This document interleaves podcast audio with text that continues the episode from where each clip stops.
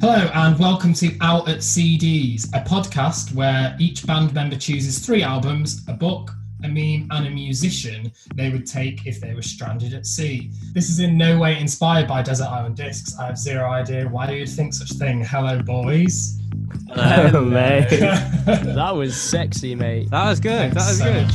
Because people never mind, do they? If someone's going, oh, I need to go back to my friends, that I've got, I've lost them. We actually we discovered that at the 1975, didn't we? Actually, Yeah. we discovered yeah, that uh, we at, did. at- And at then- the O2.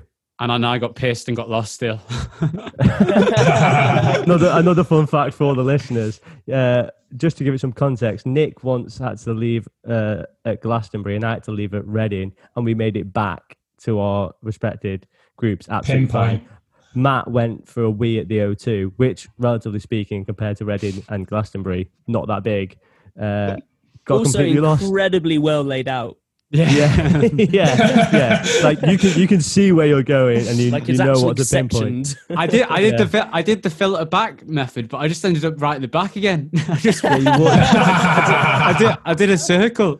Um, I was back at the toilets all of a sudden. like, fucking hell.